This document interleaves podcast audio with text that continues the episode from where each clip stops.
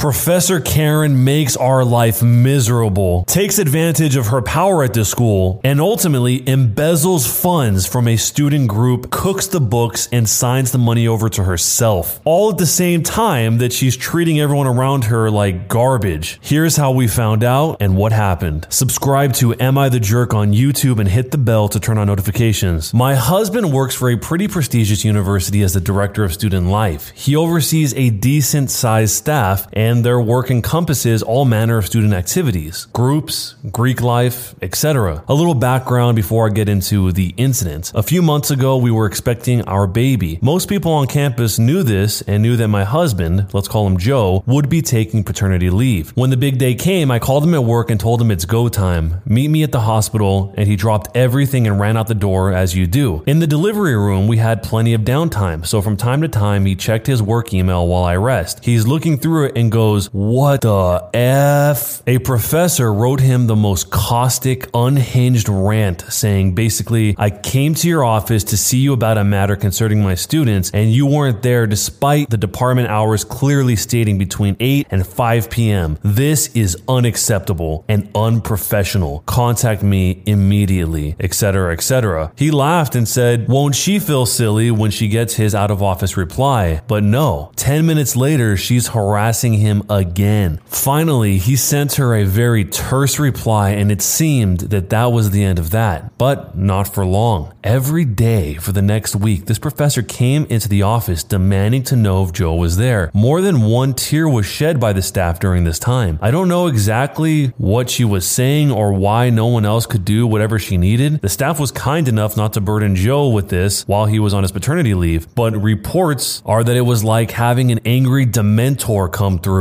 On the first day Joe returned to work, he got to meet this professor face to face. He was in his office on FaceTime with me actually when yelling erupts from the hall. Uh oh, he says to me. I bet that's her. We hung up, and what conversation happened in that office can only be imagined. Or maybe he told me and I forgot. Hashtag newborn life. But by all accounts, she was cantankerous, irate, and incorrect in what she was trying to do and could not be told otherwise. As he is in charge of the department, but not of her, he could only put his foot down on the request, but not the behavior. Finally, she left, and the whole situation was done and dusted, finished and forgotten, but again, not for long. Fast forward to yesterday, I decided to pop in with the baby to surprise him and hope we could go for lunch. Also, to show off the baby, of course. When we arrived, it was squeals all around from the office staff, and one of the ladies took the baby for a tour around the building. I've been holding that kid for three months straight, so I was happy to let her. Joe's admin assistant told me he was in a meeting for another 10 minutes or so. And then she went off on the Baby World Tour, so I decided to sit in his office and enjoy merciful silence. But you guessed it, not for long. Enter the professor from hell. I knew it was her before she said one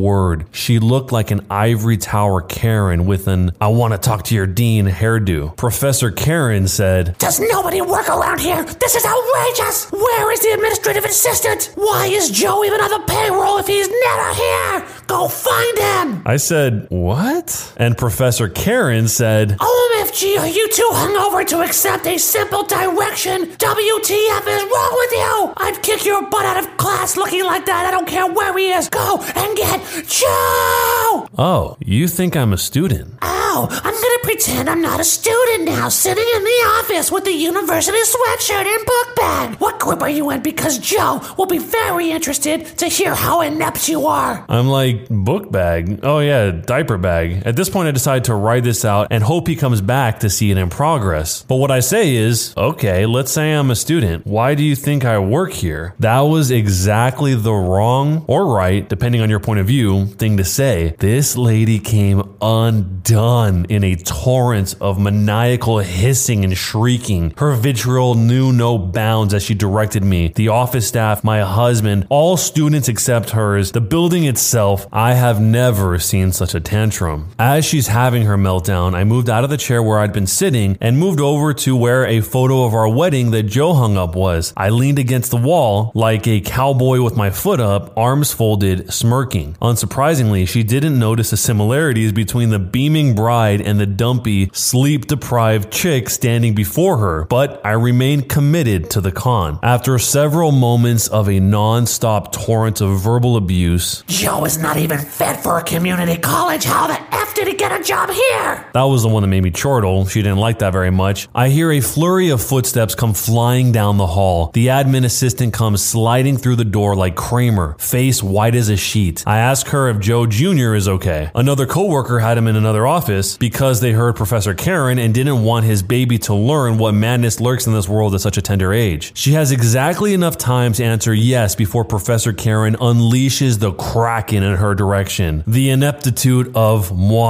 clutches pearls. Who the hell do you think you're talking to? I'm the administrative assistant. Me, still posed like the Marlboro man, points in my picture. And right on cue, here comes the man of the hour, Joe, complete with Joe Jr. in arm. The co worker holding the baby had called his cell phone and told him what was happening and to get back here ASAP. Joe was livid, but that eerie, scary sort that is a Schadenfreude's lover's delight when directed at a deserving recipient. He handed me the baby and asked me if I was alright, and then turned to the Professor Karen. First, Joe looked at the baby and said, You're alright, boy. Then turned to Professor Karen and said, Get out, and don't you come back till I've spoken to your department chair. I'm going to lunch. I told him, Boy, do I have a story to tell you. And out the door we swept off to lunch, where we got pizza and migraines from laughing so hard. I don't know what action is being taken against Professor Karen, but if I find out, I will be sure to give testimony. Jumping into the future, there was an update. Okay, Joe talked to the head of the Department of Engineering, and it turns out Professor Karen is an associate professor from hell, and therefore untenured. Mwahahaha. Joe is leaving for a conference tomorrow and won't be back until Wednesday, so I probably won't know more until then. Stay tuned. There's another update. Administrative assistant is gathering a paper trail of literal papers that Professor Karen has submitted that she isn't allowed to, and checks she signed that she can't sign. She'll also be forwarding all these harassing emails from Professor Karen and making a written statement of Professor Karen's behavior. Joe will probably send the emails he's received to HR and the department chair, but he's not as heated now on his own behalf, but still livid about the way that the staff is being treated there as he was the other day and might not press too hard except in support of the staff. Jumping into the future again, there's another update. Not a very exciting update, but the administrative assistant has submitted her complaint to HR. Professor Karen's department chair suggested to her that she not contact Joe's department, not for the least of which reason the things she's trying to do can only be done by students, and she overtook their responsibility in an effort to mega ultra micromanage them. Cue the surprise that she treats her students like that and usurped control of a student led group. In all likelihood, this process will drag on for some time, and she'll probably get a slap on the wrist for both offenses. That might seem like it's all done, but several months into the future, there is one last update. A few months ago, I told the tale of a nightmarish professor who, if I do say so myself, I showed up quite nicely. So many people have asked for an update, and at long last, I have one. That bee got censured and was asked to step down and out to another institution, jail, hell, wherever. When we last heard from Professor Karen, she was making the support staff and administrative assistants cry on a weekly basis. During these summer months, most of the students have been off campus, but that hasn't stopped Professor Karen from bringing the drama. I'll warn you now, I'm going to obscure some of these details to protect the parties involved, innocent or otherwise. Part of what Professor Karen did that started all this trouble in the first place was steamrolling the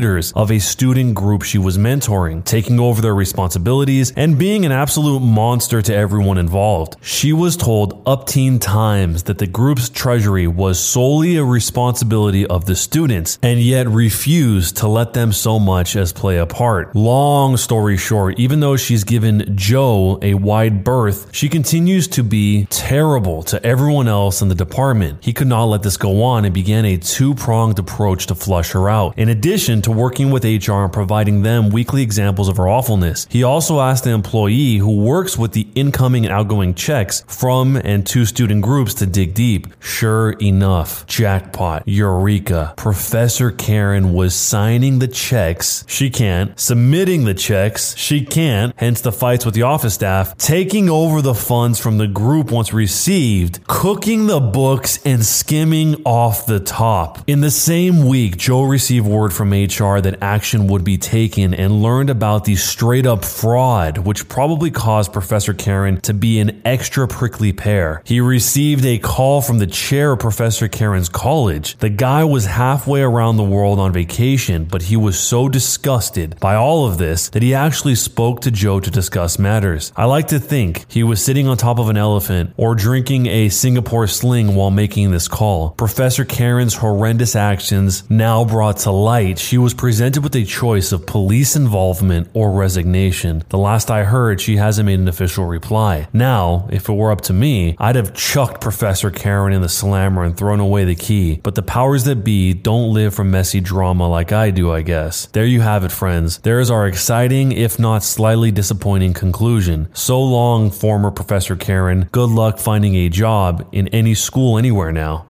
Sick of being upsold at gyms? My guy, you're currently a base member. For $90 more, I can upgrade you to our Shred membership. For 130 more, you'll be a Swole member. And for just $300 more, you'll reach Sweat Platinum. At Planet Fitness, you'll get energy without the upsell. Never pushy, always free fitness training and equipment for every workout. It's fitness that fits your budget. Join Planet Fitness for just $1 down and $10 a month. Cancel anytime. Deal ends Friday, May 10th. See Home Club for details.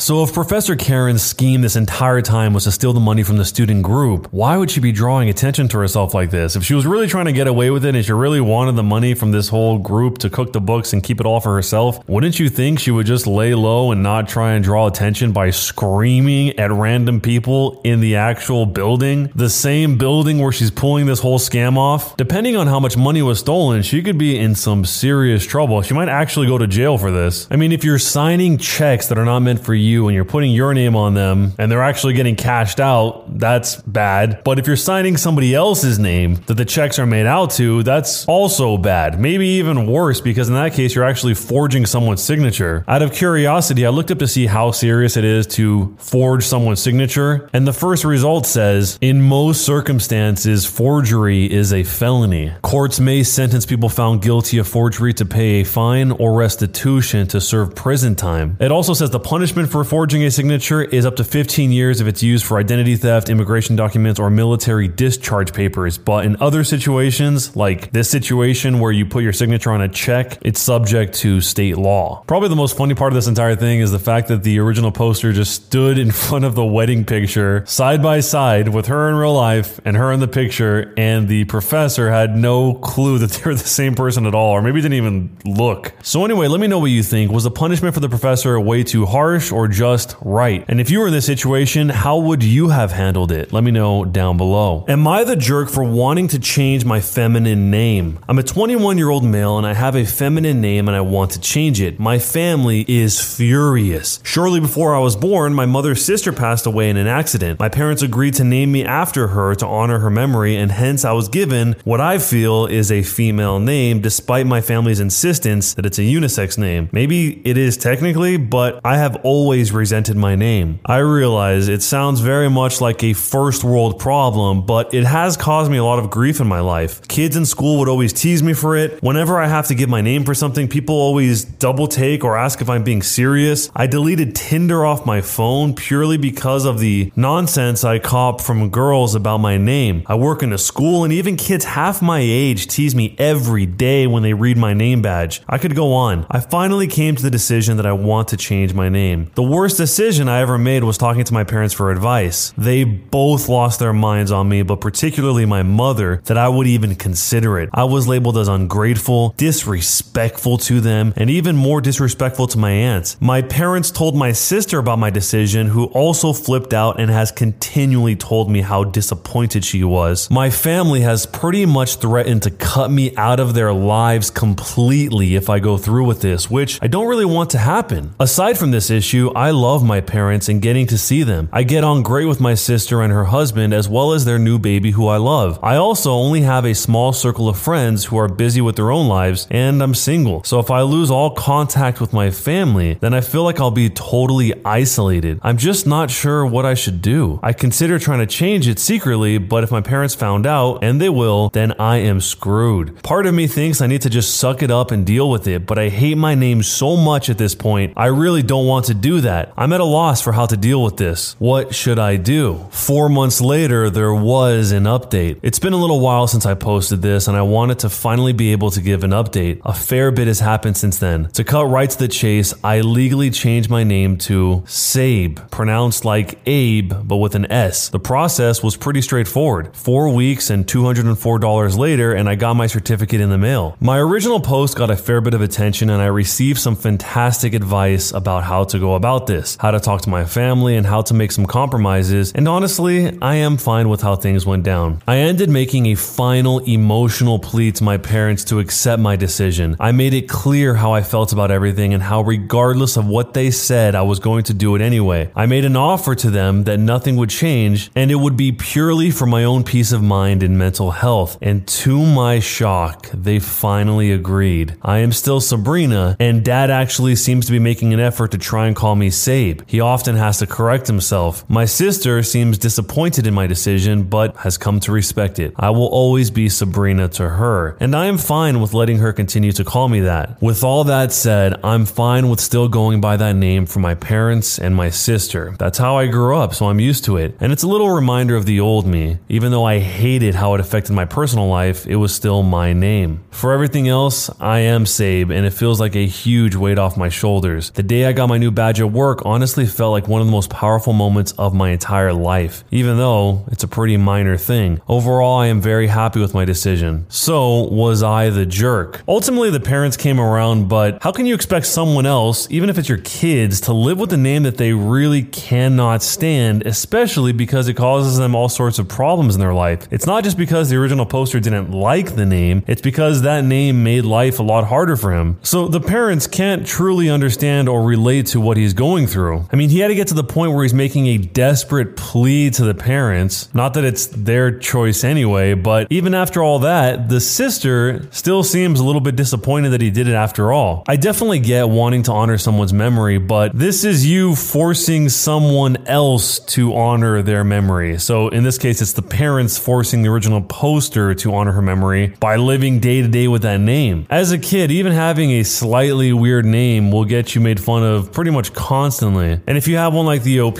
where people are doing double takes and little kids are making fun of you, then it's probably not going to go away. It's one thing if you felt really connected to that name and you felt like it was you and it was your identity and that's what you want it to be versus someone named you this and you're desperately trying to get out of it. But in the end, thankfully, the original poster was able to change his name and didn't lose his family in the process. But let me know how you would handle this if this was your family and these were your set of parents down below. When you subscribe, make sure to hit the bell to turn on notifications. To finish listening to all the stories in this series, use the playlist at the top of the description. And next time you live stream, use the cream of the crop music. Search for Cream of the Stream on Spotify or whatever music platform you use for copyright free music to use for your stream. It's free cream of the stream. Either way, thanks a lot for listening. We'll see you guys next time.